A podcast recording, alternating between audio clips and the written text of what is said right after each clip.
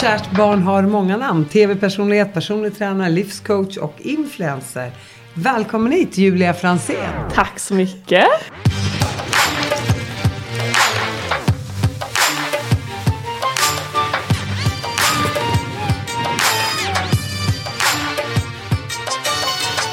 Du ska ju bli Sveriges nya Bachelorette. Ja. På kanal 7, TV4. Ja.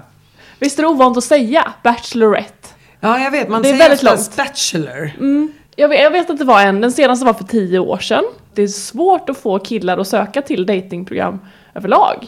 Eh, jag vet inte om det har någonting med deras så här manlighet att göra, så här, att de inte vill vara jo, desperata det, liksom. Det är ju lättare att hitta tjejer till en alfahane ja. än att hitta liksom killar mm. till en alfahona. De får vara väldigt liksom eh, coola för att våga söka tror jag. Alltså att stå där och riskera att inte få den där rosen, det är ju lite läskigt. Men, men det ska inte skrämma iväg dem, alltså sök.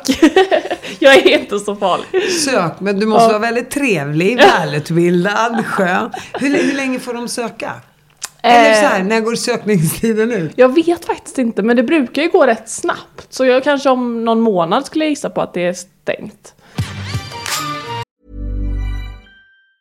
When you're ready to pop the question, the last thing you want to do is second guess the ring. At BlueNile.com you can design a one-of-a-kind ring with the ease and convenience of shopping online. Choose your diamond and setting. When you find the one, you'll get it delivered right to your door. Go to Bluenile.com and use promo code LISTEN to get $50 off your purchase of $500 or more. That's code LISTEN at Bluenile.com for $50 off your purchase.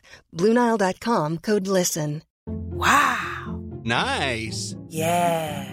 What you're hearing are the sounds of people everywhere putting on Bombas socks, underwear, and t shirts made from absurdly soft materials that feel like plush clouds.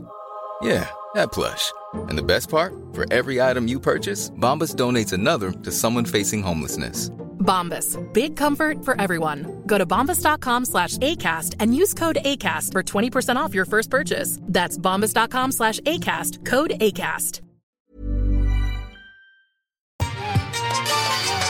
Hur träffades du och Bingo egentligen?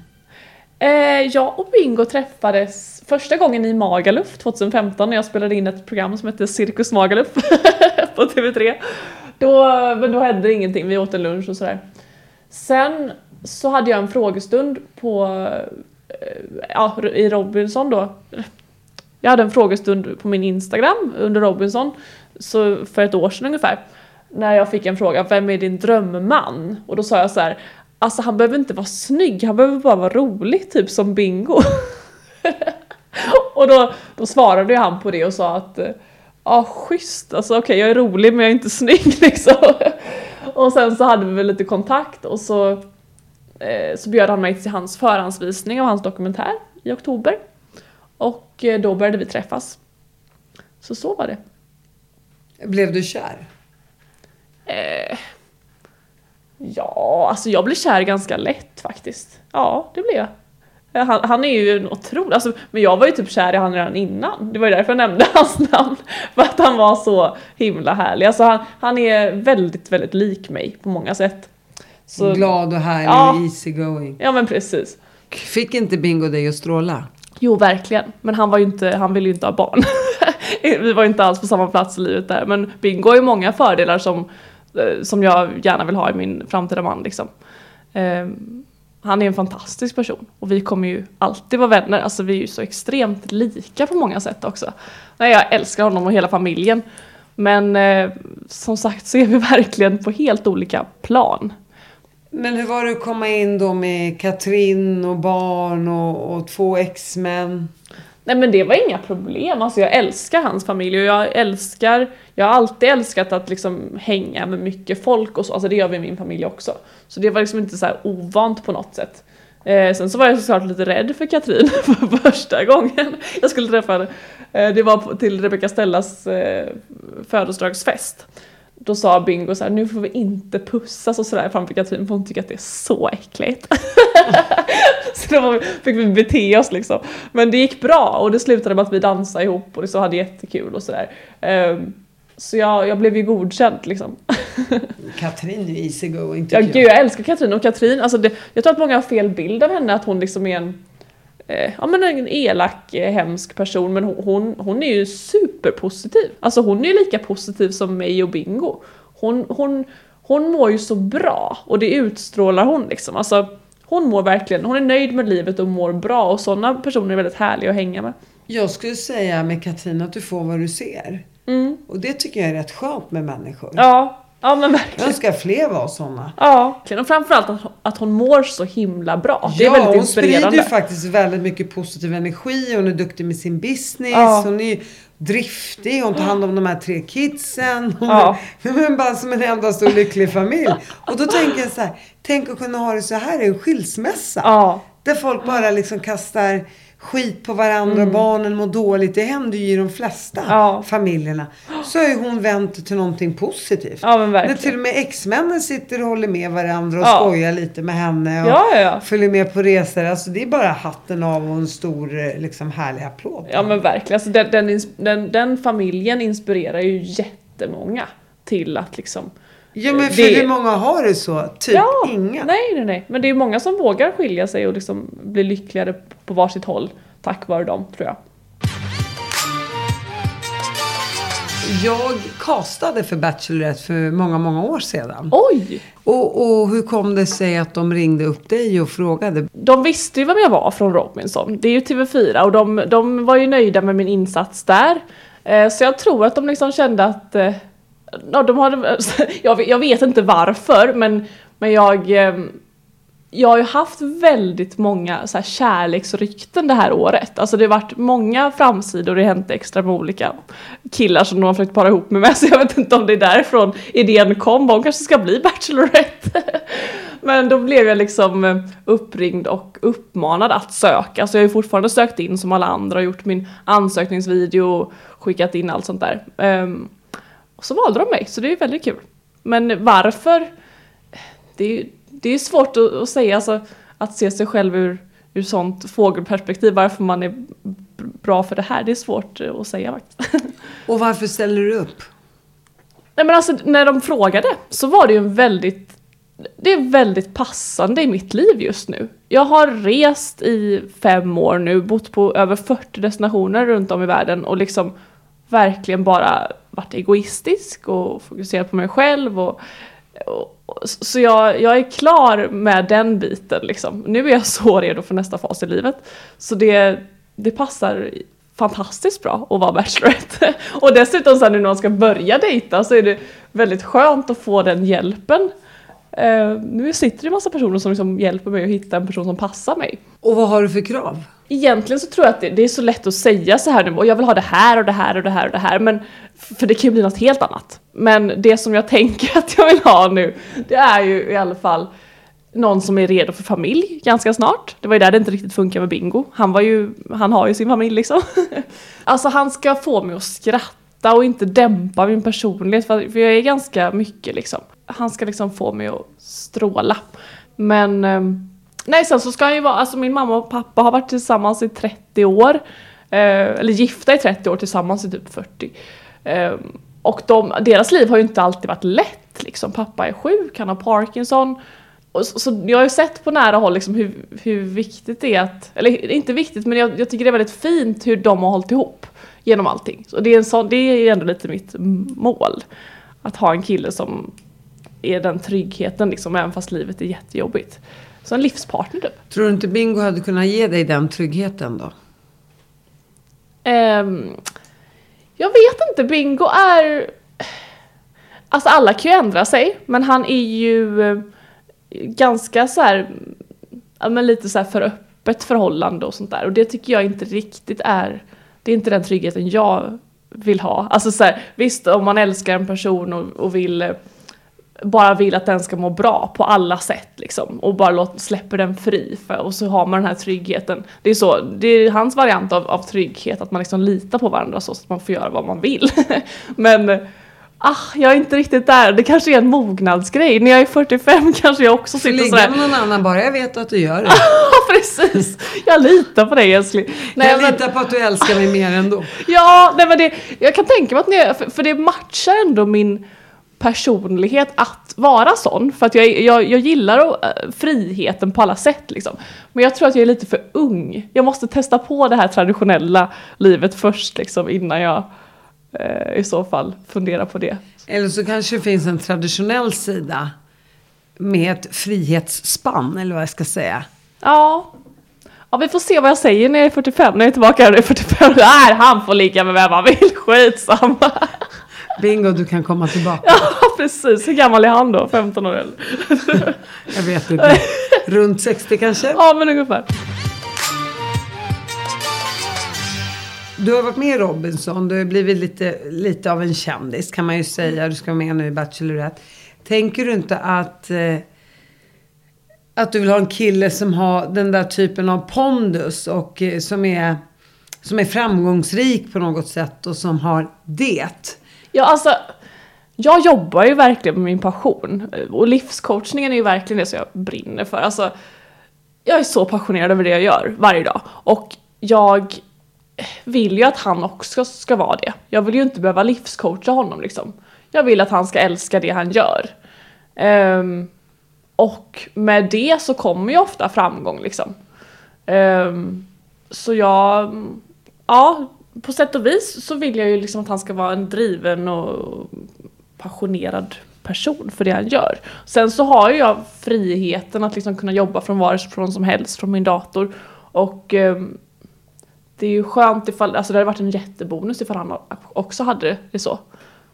Har du sagt det till de som ska kasta programmet? Att jag vill att den här killen ska vara så här, ha framtidsdrömmar, ha integritet, ha pondus. Du måste mm. ändå ha ställt vissa krav tänker jag. Ja men verkligen. Då, alltså, det har ju varit jättemånga och långa intervjuer om allt som har med mig att göra. Det är det som är så kul när man går igenom en sån här castingprocess. Nu har jag gjort det två gånger, både med Robinson och det här. Um, att man, när man djupdyker i vem man är och vad man vill. Och, alltså det är ju timmar av intervjuer om vem man är och vad man vill ha och vad man vill i livet. Så nu, man lär ju verkligen känna sig själv och ja, eh, ah, gud vad vi har grävt om vilken kille jag vill ha. Verkligen. Och hur skulle du säga att drömkillen såg ut? Alltså jag gillar egentligen inte att säga det för att, för att jag tror inte att jag kommer, jag tror att jag kommer träffa en ganska ful kille. jag tror inte att jag kommer träffa en eh, supermodell liksom. Alltså jag, jag, är så otroligt oytlig när det kommer till det. Eh, de killarna jag dejtat, det är så blandad kompott där. Men, eh, men om jag måste säga så är det ju så här det, det här klassiska, typ så här lång, vältränad, snygg, fint modellansikte. Alltså klart att det, det är trevligt men jag tror verkligen inte att det är sådana jag kommer hamna med. Men jag tänker, du tänker ju själv lite, du fixar ju dig och naglar och håret och allt det där. Du gillar ju, du verkar ju ändå vara en person som bryr dig själv om ditt utseende. Mm. Men du säger samtidigt att, eh, att du kan tänka träffa en kille som är rätt ful. Ja. Hur går det ihop tänker jag? Nej, jag vet inte. Alltså, Eller är det, insidan det... som räknas kanske? Ja, alltså. Det är ju likadant, alltså visst att jag gillar att fixa mig men det säger ju liksom ingenting om hur jag är på insidan och det är ju det som är eh, Ehm, med killen också. Alltså, ja, jag tycker att det är kul att fixa mig men men eh, det betyder ju inte alls att jag behöver en kille som tycker om, eh, som gillar att fixa sig liksom. Alltså nej, det, det, det där är väldigt eh, oviktigt för mig. Sen så ska han ju vara fräsch, alltså han ska ju, han ska ju vara hälsosam gärna och ta hand om sig liksom. Men eh, just det här yttre proportionerna gör inte så mycket. Du var ju med i Robinson. Har du lärt dig någonting från den perioden i ditt liv? Ja men jättemycket. Alltså det är ju en, en väldigt häftig upplevelse. Och man kommer till många insikter typ. Um, om vad man är tacksam för att man har. Alltså enkla saker. Um, där var ju väldigt många så åh gud jag måste säga till min mamma och min familj mer att jag älskar dem och sådär. Den insikten har jag väl kommit till lite tidigare så det var liksom inte min största insikt men det var mer, alltså på riktigt faktiskt, hur mycket jag älskar komfort, typ bekvämligheter och lyx. alltså ett härligt duntäcke. Man, tänk, man tänkte väl kanske att jag skulle bli lite så här, lite mindre sån att man uppskattar naturen och sitta runt elden och, och sova ute och sådär men alltså tvärtom. Jag vill aldrig mer sova ute. Jag vill, jag vill bo på ett härligt hotell. så det är väl typ en insikt. Men, hur, eh, hur var det att överleva den där ön? Nej men det gick jättebra och för mig så gick det jättebra. Jag var ju den som mådde bäst och liksom klagade minst och var gladast in i det sista. Jag var ju där 41 av 43 dagar. Ehm, så det gick jättebra för mig och, och det var inte jobbigt att sova ute och sådär. Det är bara att jag, gud jag uppskattar ett duntäcke så otroligt mycket nu för. Och mat. Alltså gud vad det är gott med mat. Fick ni något att äta? Ehm, alltså ja, eh, men, men det var ju jätte, vi fick ju ingenting utan det fick vi hitta själva. Eh, och det är ju på riktigt, jag tror att det är värre än folk tror. Eh, de första tio dagarna så fick vi dela en kokosnöt per dag på tio personer. Så en tiondels kokosnöt per dag de första 12 dagarna. Så det, det är ganska lite. Det, alltså det finns ju ingenting. Eh, man torkar sig med löv. Man, eh, när man har mens så får man liksom en åt gången. En tampong åt gången så att man inte eh, kan ju göra upp eld med dem eller någonting liksom. Sen, alltså man har med sig ett par trosor, ett par strumpor en- Ett av varje, av varje plagg liksom. Så det, det är på riktigt och det finns ingen mat. Så du har samma trosor på dig i 40 dagar? Ja. jag, hade, alltså jag hade inte ont av det. Jag är ganska äcklig. jag, vet inte, jag har inte ont, jag är inte sån som så här måste duscha tre gånger om dagen liksom. Blev det någon sex på ön? Alltså det gick rykten om det. Att eh, Nina och Raymond gick ut i skogen och skulle hämta ved. och att det tog väldigt lång tid. Och det, jag skulle kunna tänka mig att de två gjorde det. Men eh, alltså man är ju inte jättesugen faktiskt. Det är man inte. När man, alltså det är, ju- man är ju som sagt inte så jävla fräsch liksom. Sen så var det en, en liten hydda som man kunde vinna och, och hamna i då. Och där bodde man ju två och två så jag vet inte vad. Alltså det var ju lite sådär kärleksrykten mellan vissa. Och man får ju väldigt fin kontakt. Alltså det är inga telefoner, man, det enda man gör är att prata med varandra och liksom prata om ens liv. Så det, alltså det saknar jag verkligen med Robinson. Jag tror att alla som har varit med i Robinson kan sakna just den biten. Att vara bortkopplad. Man har så otroligt små problem och bara så ligga på kvällen och kolla på stjärnorna på stranden eller sitta runt, runt äger, lägerelden och, och filosofera. Så det är, så här, det är mycket härligt också. Och hur kom det sig att du gick så långt i tävlingen? Eh, alltså de, Anders Övergård som är programledare, han, han kallade mig för gängledaren. att det var jag som liksom styrde gruppen, men inte medvetet för att jag... Det är en klassisk fråga, så här, vem vill du spendera tid med på en öde ö? Um, och det är ju en person som, som mår bra oftast och jag mådde ganska bra så jag tror att det var därför jag, jag höll mig kvar för att folk liksom ville inte rösta ut mig för att de trivdes i mitt sällskap typ. Och det, när alla andra mådde skit och det är en person som mår bra, det är klart att man vill, det är den man vill hänga med liksom. Så då, då blev det väl att folk samlades runt mig och då blev vi ett gäng liksom. Eh, Men jag gillar inte att kalla det pakt för det var liksom, det, vårt gäng bara gick vidare med kärlek typ, för det var så himla härligt. Så min och mitt gängs Robinson-upplevelse var nog väldigt ovanlig. Alltså Anders slet sitt hår för att vi var så snälla mot varandra. Hur kom det sig att du åkte ut sen då? Nej men det var i en finaltävling. Det, sista veckan så åker man ju ut på tävlingar och då, då var det mm, matte. så, så då åkte jag ut. Matte och sen har man ingen mat och kan Ja. inte tänka med hjärnan. Nej men det var svi- man skulle plussa ihop typ åtta tresiffriga nummer ute i vattnet. Eh, och simma samtidigt sånt där och det var nej, omöjligt. Det var helt kört. Så det, det känns som en rättvis, eh, ett, ett rättvist sätt att åka ut på. Du bor ju i Marbella nu. Mm. Hur hamnade du där? Ja, alltså jag har ju varit i LA väldigt mycket. Ehm, och jag var på väg dit, alltså innan corona. Men så kom corona och då blev det framskjutet och så kände jag att eh, jag kan lika gärna testa Marbella för det, det kallas ju Europas LA. Um, ehm, och det är väldigt, jag hade aldrig varit där men jag flyttade ner direkt och uh, alltså jag gillar det. det. Det är ju inte LA såklart men det är väldigt likt med hajker och internationellt och härligt liksom. Jag älskar Marbella men samtidigt så kan jag ju inte, alltså jag flyttade dit i oktober och det har ju varit rätt nedstängt så jag kan inte riktigt säga så här om jag älskar det än för jag har inte sett riktiga Marbella men jag, so far gillar jag det.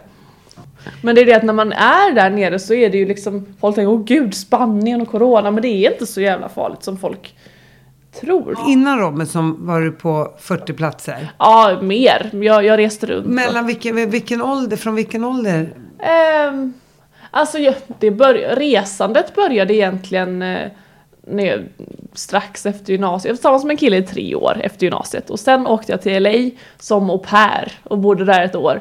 Eh, och sen dess så har jag liksom rest runt och bott i en resväska. Och det, det är ju fantastiskt eh, att jag har gjort det. Alla, alla har ju inte den alla har ju inte det suget efter att resa. Men jag har alltid haft det. Alltså, när jag var liten så skrev jag en bok som hette Världens länder och ville liksom ha varit i varje land. Och nu blev det inte riktigt så, men, men jag har i alla fall bott på varje plats som jag har varit nyfiken på. Liksom. Så det är kul. Och så, sen så vart jag hamnar får vi ju se. Alltså det... Efter att ha varit i såna här, alltså den här jetset-världen med väldigt mycket pengar och, och sådär har jag ju insett att eh, lycka, alltså lycka handlar inte riktigt om vad man har eller, eller vart man, vart man är. Utan det är ju bara att man mår bra och är harmonisk med sig själv och de runt omkring. Så jag är inte alls sådär längre att åh jag måste hamna i LA eller jag måste bo där, jag måste bo i Marbella. Utan nu är jag mer såhär bara jag mår bra liksom och är harmonisk och lycklig så kan jag hamna var som helst. Så vi får se vart jag hamnar. Hur försörjde du dig själv? Nej, men då hade jag ju mitt, eh, jag har ju haft, sen 2014 har jag haft mitt eh, företag med personlig träning och eh, sen så blev det livscoachning också då. Sen så jobbade jag med min kusin Camilla Fogestedt på eh, event runt om i världen. Lite som bargig fast, fast lite glammigare. Så eh, vi fick betalt av restauranger och klubbar för att liksom vara, visas på deras ställen liksom. Eh, Så det var väldigt, väldigt världens bästa jobb. Du säger att du hängde mycket med rika och berömda och jetset-liv. Du, du känner inte att du vill dras tillbaka till det? Det är inte så att jag har dejtat massa rika och berömda. Alltså jag har aldrig dragits till den typen av människor. Sen så är ju, För att? för att det är så otroligt mycket otrohet och eh, skit i den världen alltså. Droger och otrohet och Men är det inte det överallt, tänker jag? Nej, alltså det finns inga killar som är så bra som svenska killar. Tycker jag i alla fall. nu, eh, nu kanske jag har jättefel, men jag tycker att de är väldigt trygga och fina. Alltså, jag hoppas ju att jag ska hamna med någon som min pappa, typ. En så här trygg, bra person som, som jag kommer ha resten av livet. Sen så, så får vi se ifall det, ifall det blir så, men det är ju mitt mål. Skulle du säga att du fick mycket erbjudanden när du var i LA av gifta män då? Alltså... Ja, jag har sett så otroligt mycket skit både av vad mina vänner har varit med, alltså så här, i den världen. Alltså amerikaner är också väldigt otrogna personer. Fransmän ska vi inte tala om. Ja, och jag har varit jättemycket i Paris. Så det är så här, min, ja jag vet inte. Jag, jag, jag har fortfarande inte tappat hoppet om den där trogna mannen men jag har sett mycket otrohet, det har jag verkligen gjort. Vilket land och vilket ställe skulle du säga att du gillar bäst? Det beror på var, eller när på året skulle jag säga. Men på sommaren så älskar jag Mykonos. Alltså, så härligt. Där vill jag gifta mig och det är så kul för Bachelorette spelas ju in i Grekland. Alltså, det kanske blir en uppföljning där med bröllop i Mykonos. Alltså det, finns, det är verkligen en av de vackraste platserna på jorden, tycker jag. Um, sen så på vintern så älskar jag ju Alltså jag älskar ju Miami och LA och ja, jag vet inte, det är svårt att välja ett ställe. Vad är skillnaden mellan Miami och LA tycker du? Eh, det är ganska stor skillnad. Miami är ju mer, dit vill jag åka på semester, där vill jag inte bo. Och eh, vädret är väldigt osäkert. Alltså egentligen så gillar jag inte det här tropiska klimatet. Eh, det är aldrig solsäkert i Miami, det är väldigt mycket regn liksom. LA och, och, och Miami är ju väldigt så här folk är så det är så stora bröst och stora rumpor och korta klänningar och eh, alla är så vältränade och springer längs stranden och så det, det, alltså det är härligt men eh, mycket, mycket mindre och eh, kul för semester. LA, det är en fantastisk, ett fantastiskt ställe att bo på. Det finns så mycket att göra, det är så stort och folk är så härliga liksom. Så det, ja. Och solsäkert i LA. Ja, det känns som att LA är lite elegantare än vad Miami är. Men det, jag Ja. kanske har fel. Nej men så är det. Ja, Eh, Miami är lite trashigare. Ready to pop the question? The jewelers at BlueNile.com have got sparkle down to a science with beautiful lab grown diamonds worthy of your most brilliant moments. Their lab grown diamonds are independently graded and guaranteed identical to natural diamonds, and they're ready to ship to your door. Go to BlueNile.com and use promo code LISTEN to get $50 off your purchase of $500 or more. That's code LISTEN at BlueNile.com for $50 off. BlueNile.com code LISTEN. Hiring for your small business? If you're not looking for professionals on LinkedIn, you're looking in the wrong place. That's like looking for your car keys in a fish tank. LinkedIn helps you hire professionals you can't find anywhere else, even those who aren't actively searching for a new job but might be open to the perfect role. In a given month, over 70% of LinkedIn users don't even visit other leading job sites. So start looking in the right place. With LinkedIn, you can hire professionals like a professional. Post your free job on linkedin.com slash people today. Tillbaka nu till din uppväxt. Eh, men jag växte upp i en röd liten stuga i Lerums skog som ligger 20 minuter utanför Göteborg. Med min mamma, pappa och min syrra. Och sen några år senare så kom min lillebror. Eh, och de var liksom, alltså Lerum är en ganska så här, eh, överklasskommun. Men eh, min, min eh, familj var inte det. så vi stack väl ut lite. Alltså vi hade minigrisar och påfåglar och höns och eh, när alla andra gick runt med sina pudlar liksom.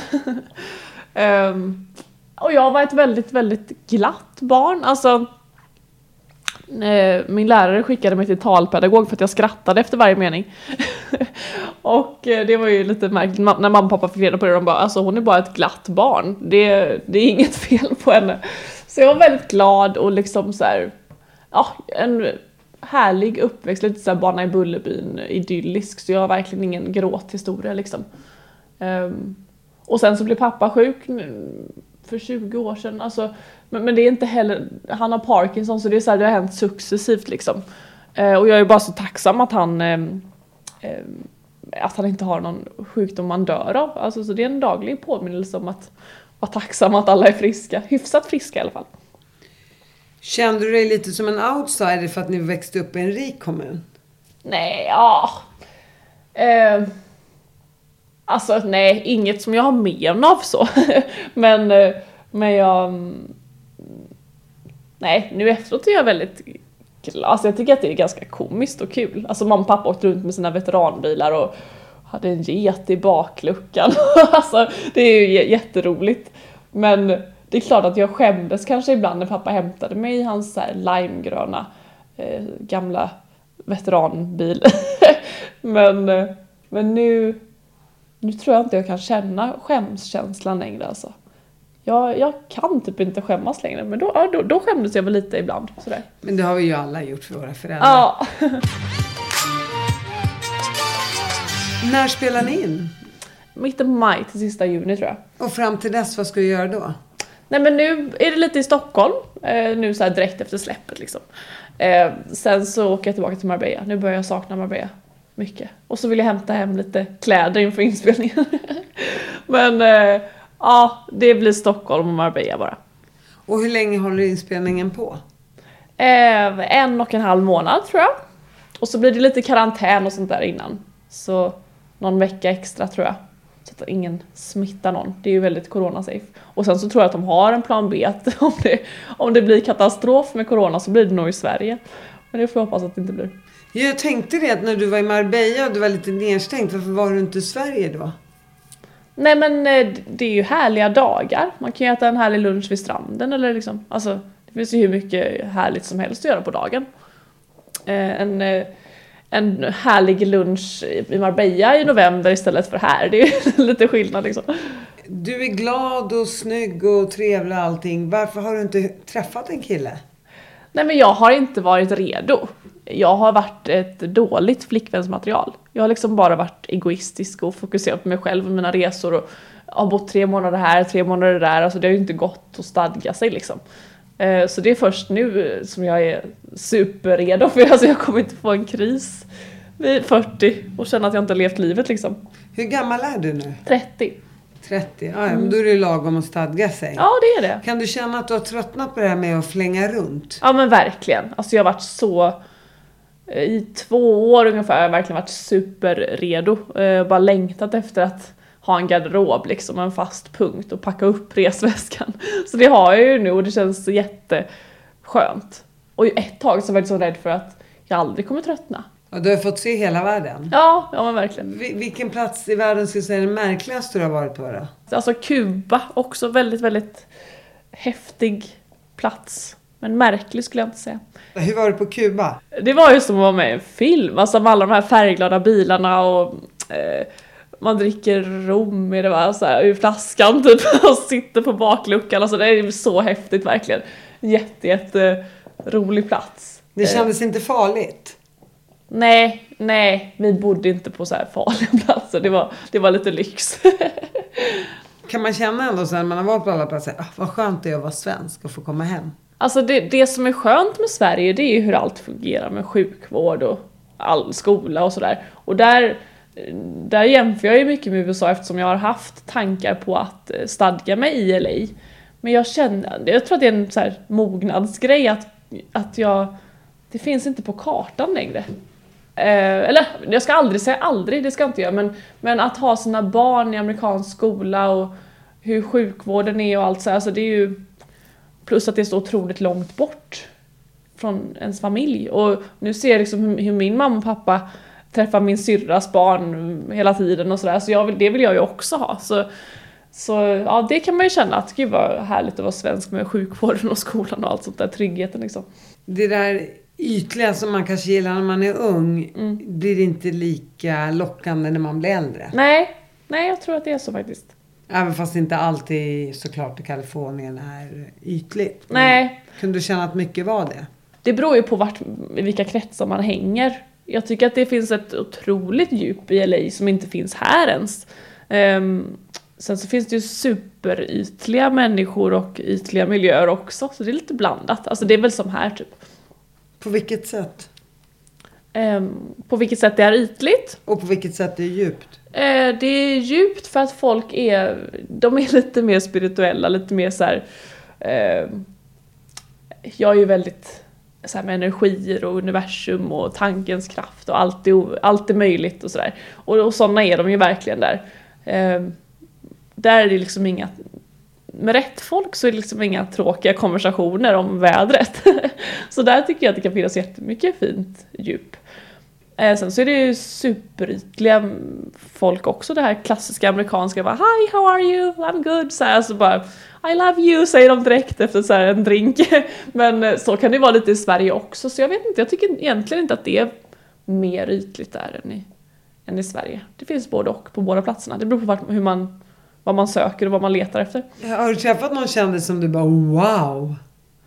Ehm, ja, det var väl kul att träffa Justin Bieber och Paris Hilton åkte till Saint-Tropez med eh, samma resa. Ehm, Hur är hon det var då? kul. Nej men då var hon, det här var för fem år sedan kanske, och hon var...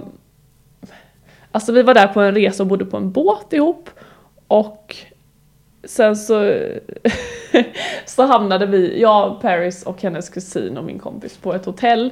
eh, och hon var så himla sur på den här personen som vi var på båten med.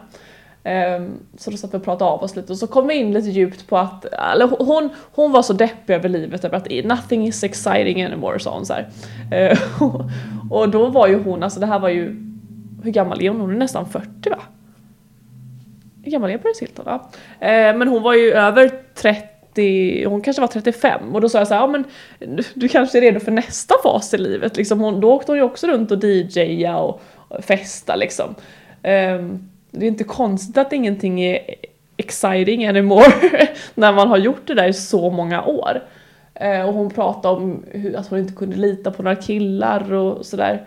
Och det, nej men jag tycker bara, en fin person men lite så här tragiskt hur, hur det kan bli liksom. Det, jag förstår att hon har svårt att lita på folk och, och um, hitta mm, sin väg i livet liksom. Hon är ju så mycket en, ikon och en person att eh, många förväntar sig att hon ska vara på ett visst sätt liksom.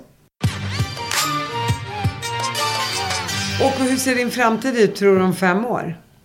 Eh, nej men jag, eh, mitt, ett av mina mål det är att starta ett hälsocenter inom fysisk och psykisk hälsa. Så man kommer in som ett vrak och ut som en ny människa typ.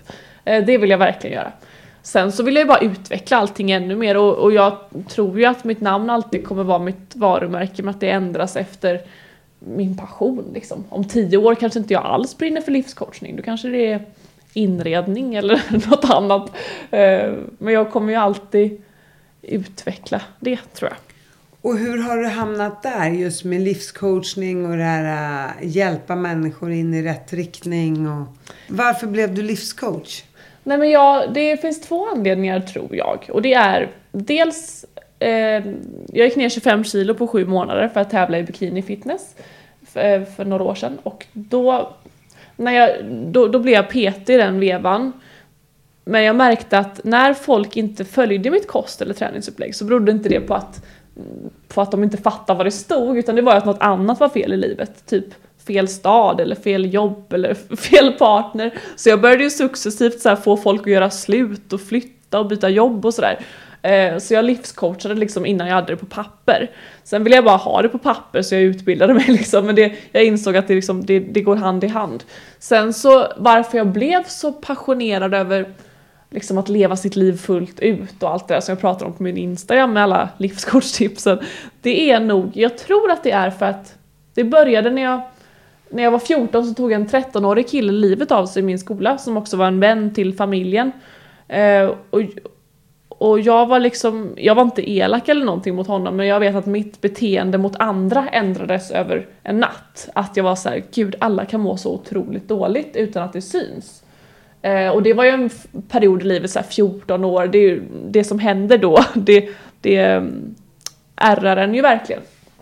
Eh, så jag Sen så var det lite så här psykisk ohälsa och lite självmord och sådär i, min- i min bekantskapskrets eh, under åren och eh, har varit det liksom under livet och jag, jag tyckte att det varit lika onödigt varje gång liksom. Så jag tror att det är där den passionen har vuxit fram. Att jag bara, åh, man kan ju må så bra. Det är så onödigt att gå runt och må så dåligt när jag vet, när jag liksom har verktygen för hur man kan göra för att må lite bättre. Och vad skulle du säga är verktygen för att man ska må bättre? Um, gud, det finns så många. Men första steget är ju att börja prata om att man mår dåligt. Och ta hjälp liksom.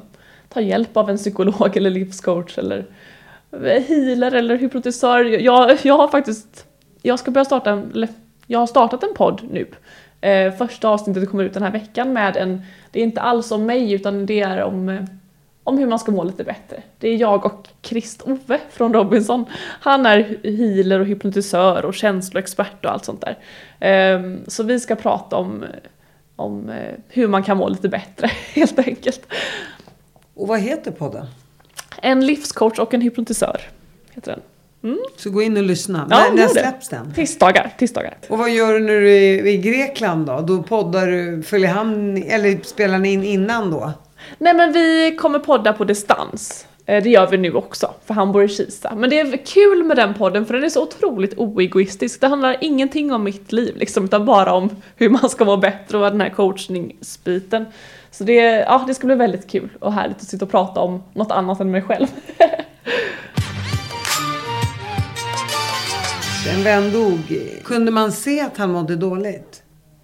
Nu, alltså han, han var ju den här tysta personen som mådde dåligt i, i tystnad liksom. Och det var ju det som jag menar att jag ändrades över en natt, att jag så insåg att gud, alla kan må dåligt även fast det inte syns eller att de pratar om det.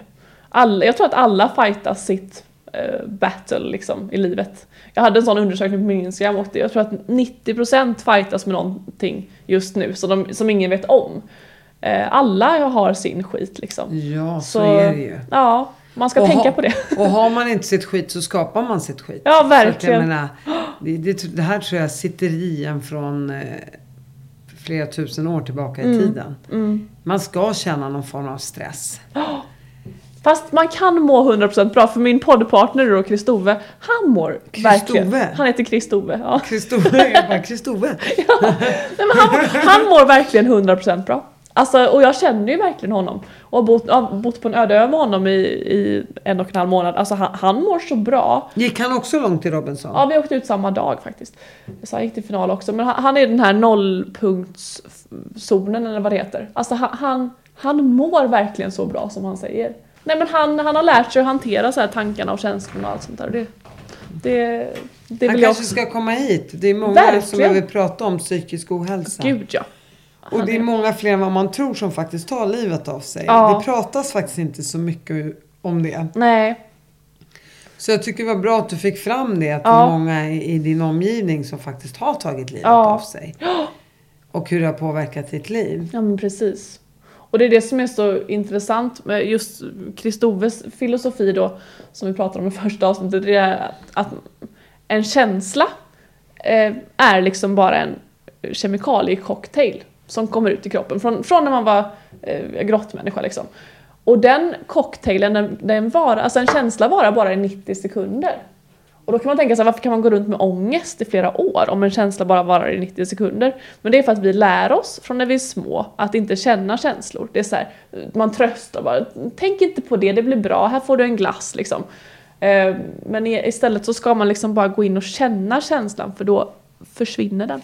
Så det är väldigt intressant och det, det, det är det vi ska prata om i den här podden. Nej men om man tänker på det när man, om man får en sån här riktig gråtattack så varar ju inte den längre än 90 sekunder. Eller en skrattattack, när man bara släpper ut allting. Så eh, nyckeln är liksom om man har ångest till exempel, att man ska känna den här ångesten, hur den känns i kroppen. Inte tänka utan känna. Och då löses den upp efter 90 sekunder. Nu ska man inte börja med sina värsta trauman men bara känslan av att det till exempel är tråkigt att dammsuga. Kan man, den känslan kan man jobba bort och liksom, så försvinner den. Så, så han, varför jag har blivit så passionerad över det här det är också för att jag har sett till exempel inför en Robinson-tävling så var jag jättenervös. Eller nu inför Nyhetsmorgon, när jag skulle ha intervju i Nyhetsmorgon inför Bachelorette. Då, då var jag jättenervös och så ringde jag honom och bara kan du jobba bort min nervositet? Och så tog han bort den, så bara poff borta. så det är väldigt häftigt. Vad har han för nummer sa du? Nej, men jag ska... Kristove, det heter... Kristove. inte så många som heter det. Om du blundar nu. Och så tänker du på drömmannen i Bachelorette. Hur ser han ut och vad kommer han att göra? Eh, jag vill att han ska vara... Alltså, ta mig med storm, ska jag inte säga. Men liksom så här, ta för sig och vara så här. Jag gillar killar som kan uppvakta en tjej. Eh, som liksom vågar ta för sig. Eh, sån vill jag att han ska vara. Så här, en stor Famba, här är jag. det är jag du har väntat på. För det, det är ju ofta en sån där scen i början så här, när de kommer ur en limousin och så står jag där framme vid röda mattan. Och Då vill jag liksom bara känna wow, men det är ju han. Det blir ett tråkigt program men, eh, Tror du att du kommer känna det vid första ögonkastet? jag vet inte faktiskt. Alltså jag, jag vet inte om jag tror på kärlek vid första ögonkontakten, ögonkastet. Eftersom jag är, gärna vill gå lite djupare men eh, det kanske, kanske går, jag vet inte. Hur många killar kommer vara med i programmet? Jag tror att det är runt 20. Eh, säkert någon joker och sådär också. Ja, det kanske kommer in en till Bachelorette, alltså jag vet inte. Det, det har ju hänt i Bachelor så jag är beredd på, på allt. Men eh, runt 20 tror jag det blir. Tack för att du kom hit Julia. Ja, men tack så mycket. Tack, tack tack. för att du fick komma.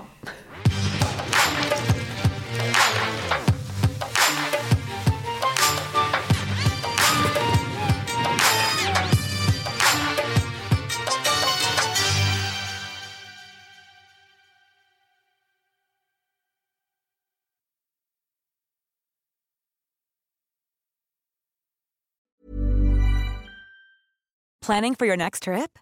Elevate your travel style with Quince. Quince has all the jet setting essentials you'll want for your next getaway, like European linen, premium luggage options, buttery soft Italian leather bags, and so much more. And is all priced at 50 to 80% less than similar brands. Plus, Quince only works with factories that use safe and ethical manufacturing practices. Pack your bags with high-quality essentials you'll be wearing for vacations to come with Quince. Go to quince.com slash pack for free shipping and 365-day returns. Mom deserves the best, and there's no better place to shop for Mother's Day than Whole Foods Market. They're your destination for unbeatable savings, from premium gifts to show-stopping flowers and irresistible desserts. Start by saving 33% with Prime on all body care and candles. Then get a 15-stem bunch of tulips for just $9.99 each with Prime. Round out Mom's menu with festive rosé, irresistible berry chantilly cake, and more special treats. Come celebrate Mother's Day at Whole Foods Market.